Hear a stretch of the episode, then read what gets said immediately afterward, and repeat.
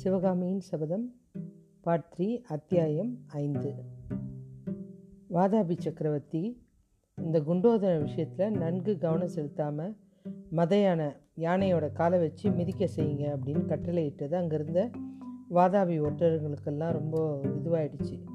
தலைவர்கிட்ட மிகவும் பணிவாக வந்த அரசே இவனை கொஞ்சம் விசாரிச்சுட்டு அப்புறம் தண்டனை கொடுங்க. நல்லது. ஆமாம் ஆமாம் ஏதோ ஞாபகத்தில் சொல்லிட்டேன். இவனை கூப்பிடுங்க அப்படின்னு கூப்பிடு டேய் யார் நீ? என்ன வேலையாக வந்திருக்க? உண்மையை சொல்லு அப்படின்னு கேட்குறாங்க உள்ளம் நடுங்கிற அதிகார தோணையில் புலிகேசி கேட்டவனே வாதாபி மன்னன் பதினெட்டு மாத காலம் நல்ல தமிழ் பேச தெரிஞ்சு வச்சுருக்கான். ஏன்னா அவனுக்கு முதல்ல மாதிரி பேச பாஷை தெரியாமல் இல்லை இப்போ தெளிவாகவே பேச ஆரம்பிச்சிட்டான். புலிகேசை கேட்ட கேள்விக்கு குண்டோதன் தயங்கிட்டே ஐயா என் தாயாருக்கு மகன். கொள்ளிடத்து அக்கறையில் திருவெங்காட்டுக்கு போகலான்னு கிளம்புனேன். திருவெங்காட்டு வைத்தியர்கிட்ட இருந்து மருந்து வாங்கிட்டு வர்றதுக்காக போகிறேன் அப்படின்னா. எதுக்குடா மருந்து? உனக்கு என்ன கேடு வந்துச்சு? அப்படின்னு புலிகேசி கேட்குறான் குண்டோதரை பயத்தில் நடுங்கிட்டு இப்போ பாசாங்கு செய்கிற மாதிரி அப்படி பார்த்துட்டு எனக்கா? எனக்கு இல்லைங்க அம்மாவுக்கு மருந்து. என் தாயார் அவல் அடிக்கும்போது உருளை விழுங்கிட்டாங்க. அதுக்கு தான் கூட இருந்தவங்களாம் சிரிக்கிறாங்க. புலிகேசியோட முகத்துலேயும் லேசான புன்முறுவல் வருது. என்னடா உரல உளர்ற? உங்கள் அம்மா உரலை விளங்கிட்டாளா? இல்லை இல்லை. உரலை விழுங்கல உலக்கையை தான் விழுங்கியிருக்காங்க அப்படின்னு அதிக அதிக நடுக்கத்தோடு சொல்கிறான் குண்டோதரன். உரலை விழுங்கினாலா உலக்கையை விழுங்கினாலா நெஜத்தை சொல்லு அப்படின்னு கோபமாக கேட்குறான் இல்லை இல்லை. என் அம்மா தான் உரலை விழுங்கிடுச்சு. என் அம்மாவை தான் உரல் விழுங்கிடுச்சு அப்படின்றான். அடே என்கிட்ட விளையாடுறியா? உன்னை என்ன செய்கிறேன் பாரு. ஐயா மன்னிக்கணும் ஐயா. எனக்கு பயத்தில் என்ன பேசுகிறதுனே தெரில. பயம் இல்லாமல் நிதானமாக யோசித்து சொல்லு. உன் தாயார் அவல் அடிக்கும்போது உலக்க கையில் தவறி விழுந்துருச்சா? அதனால் அம்மா கையில் காயமாயிடுச்சு. காயத்துக்கு மருந்து வாகத்துக்காக திருவிழங்காட்டுக்கு போகிறேன் நமச்சிவாயம் வைத்தியர்கிட்ட போகிறேன் இவ்வளவு தானே? வேற ஒன்றும் இல்லையே. சத்தியமாக சொல்லு அப்படின்றார். சத்தியமாக அதாங்க விஷயம் அப்படின்றான்.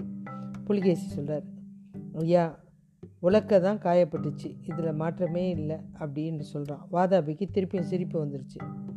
பக்கத்தில் இருந்த ஒட்டனை பார்த்து இந்த பைத்தியக்காரன் என்ன பண்ணுறதுனே தெரில இவன் பைத்தியக்காரன் இல்லைங்க அப்படின்றான் அவன். கொஞ்சம் யோசித்து பரிசோதிக்கணும் அப்படின்னு பரிசோதிக்கிறான். ஐயா இவங்கிட்ட இந்த ஓலை இருக்குது பிரபு அப்படின்னு எடுத்து கொடுக்குறான். புலிகேசி அதை வாங்கி பார்க்குறான். மீன் கொடியோனுக்கு ரிஷப கொடியோனுக்கு விடுத்த நிருபம். வட தேசத்து கடுவாய் உன்னை வந்து பார்த்துட்டு போயிருக்குது. அது வந்து புலி ஆசையினால் பிராமணை மயங்கிட்டா மாதிரி நீ மயங்கிடாத. அதனால் வந்து ஜாகிரதையாக இருந்துக்கோ. மதுரைக்கு பெண் கொடுத்து உறவு நீடிக்கிறதுக்கு பல்லவன் யோசிக்கிறான். இந்த மாதிரி விஷயம்லாம் அதில் போட்டிருக்கு. இதெல்லாம் படித்த உடனே வாராபி சக்கரவர்த்திக்கு டக்குன்னு கோபம் வருது. அப்படியே பல்ல நறு நறுன்னு கடிக்கிறான். குண்டோதரன் அப்படியே பயந்து நடுங்கிற மாதிரி இருக்கான். உரல் உடுக்க அப்படின்னு பேசினே இருக்கான். சிரித்தவங்கெல்லாம் சைலண்ட்டாக இருக்காங்க. அடே ஒற்றா வாதாபி புலியேசிக்கிட்டே விளையாட வந்துட்டியா? இவனை கொண்டுட்டு போங்க கண்ணை பிடுங்குங்க கழுத்தை வெட்டி கழுகுக்கு போடுங்க அப்படின்னு கத்துறான். இப்படிலாம் கொடூரமாக சொன்னவொடனே ஒரு கட்டத்துக்கு மேலே குண்டோதரன் சைகை ஏதோ காமிக்கிறான். டக்குன்னு இந்த புலிகேசி ஒரு நிமிஷம் அப்படின்ட்டு அவன் சைகையை புரிஞ்சிக்கிறான். அதான் தனியாக பேசணுன்ற சைகையை காமிக்கிறான். புரிஞ்சுக்கிட்டவனே எல்லாரையும் கூப்பிட்றான். அவனை தனியாக விட்டுட்டு நீங்கள்லாம் கிளம்புங்க அப்படின்றான்.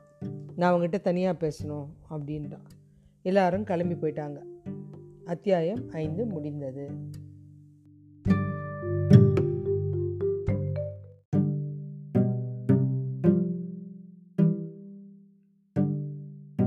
சிவகாமியின் சபதம் பார்ட் த்ரீ எபிசோட் சிக்ஸ். சக்கரவர்த்தியோட கட்டளை கேட்டதுமே கூடாரத்துலேருந்து பலர் உடனே வெளியேறிட்டாங்க. ஒற்றர் தலைவனும் சிலரும் வெளியேற தயங்கும் போது கோபத்தோடு பார்த்து போங்க அப்படின்னு கத்துறாரு புலிகேசி. தனிச்சு நின்ற குண்டோதனை பார்த்து புலிகேசி சாந்தமாக கேட்குறாரு அப்பா நீ யார்கிட்ட இருந்து வர? யார்கிட்ட இருந்து ஓலை எடுத்துகிட்டு வந்திருக்க? எந்திரங்க செய்தி எதனா இருக்கா? கொண்டு வந்திருக்கியா?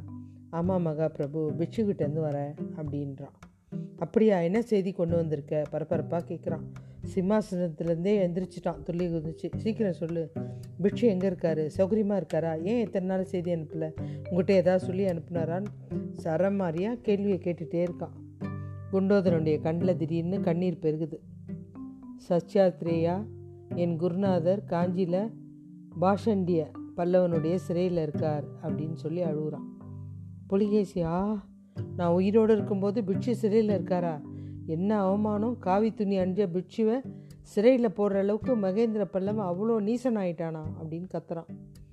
பிறகு எல்லாத்தையும் விவரமாக சொல்லு. பிட்சு எப்படி சிறைப்பட்டார்? நீ எப்போ அவரை பார்த்த? என்ன செய்தி சொல்லு? குண்டோதரன் சொல்கிறான் ஏழு நாளைக்கு முன்னாடி சென்ற வெள்ளிக்கிழமை தான் அவரை பார்த்தேன். மத துரோகியும் குரு துரோகி இவங்களெல்லாம் ராஜ்யத்தில் புத்த பிட்சு எல்லாரையும் பிடிச்சி சிறையில் அடைக்கிறாங்க. சுரங்கப்பாதைக்குள்ளே பிட்சுவை பார்த்தேன். மன்னர் மன்னா முதல்ல புத்த பிட்சு அனுப்பின செய்தியை உங்ககிட்ட சொல்லிடுறேனே. அது வரைக்கும் இந்த பழா போன உயிருக்கு எதுவும் ஆயிடக்கூடாது. எவ்வளோ கவலைப்பட்டுக்கிட்டு இருந்தேன். ஆனால் இந்த ஏழு நாளும் இந்த ஏழைக்கு எவ்வளோ ஆபத்து நேர்ந்திருக்குது. என் குருநாதருடைய செய்தியை உங்ககிட்ட சொல்கிறதுக்கு இந்த அற்ப உயிருக்கு சொன்ன அப்புறம் என்ன நேர்ந்தாலும் கவலை கூட இல்லை. ஆனால் எப்படியாவது உங்களை பார்த்துடணும்னு நினச்சிட்டு இருந்தேன். உங்களை பார்த்துட்டேன். வீரர்களும் வரும்போது நான் காஞ்சி வீரன் அப்படின்னு சொல்லி தான் மாட்டிட்டு உங்ககிட்ட வந்தேன். உங்ககிட்ட இந்த விஷயத்தெல்லாம் சொல்லணும். முதல்ல ஒரு புத்த பிட்சுவோட நாலு செய்தி உங்ககிட்ட சொல்லணும். சொல்லு. முதல் செய்தி மதுரை பாண்டியனை நம்ப வேணாம்.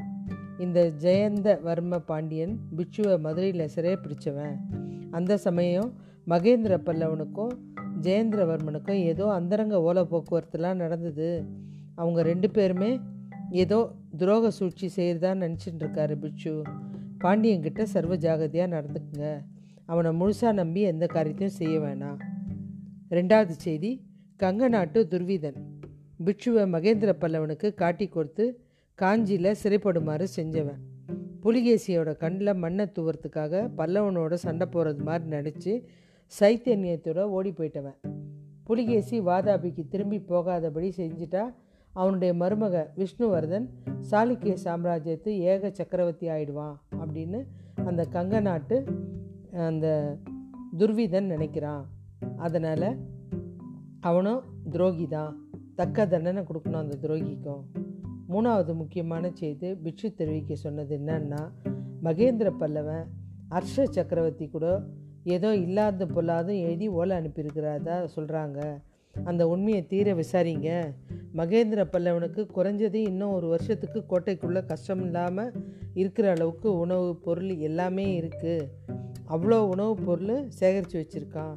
இந்த நொடியில் இந்த நிலமையில் காஞ்சி முற்றுகை நீடிச்சா மீண்டும் யோசித்து முடிவு எடுத்துக்கோங்க அப்படின்னு சொல்லிட்டான்.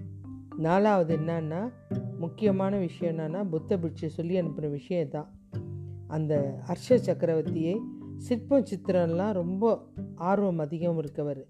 தென் பல்லவ ராஜ்யத்தில் அநேக இடங்களில் சிற்ப சிலையெல்லாம் மண்டபம்லாம் இருக்குது அதெல்லாம் பார்த்தவர்.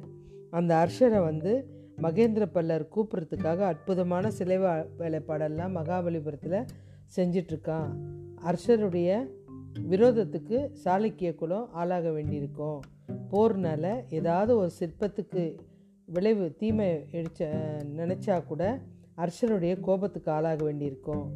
ஜாக்கிரதை அப்படின்னு சொல்லியிருக்காங்க.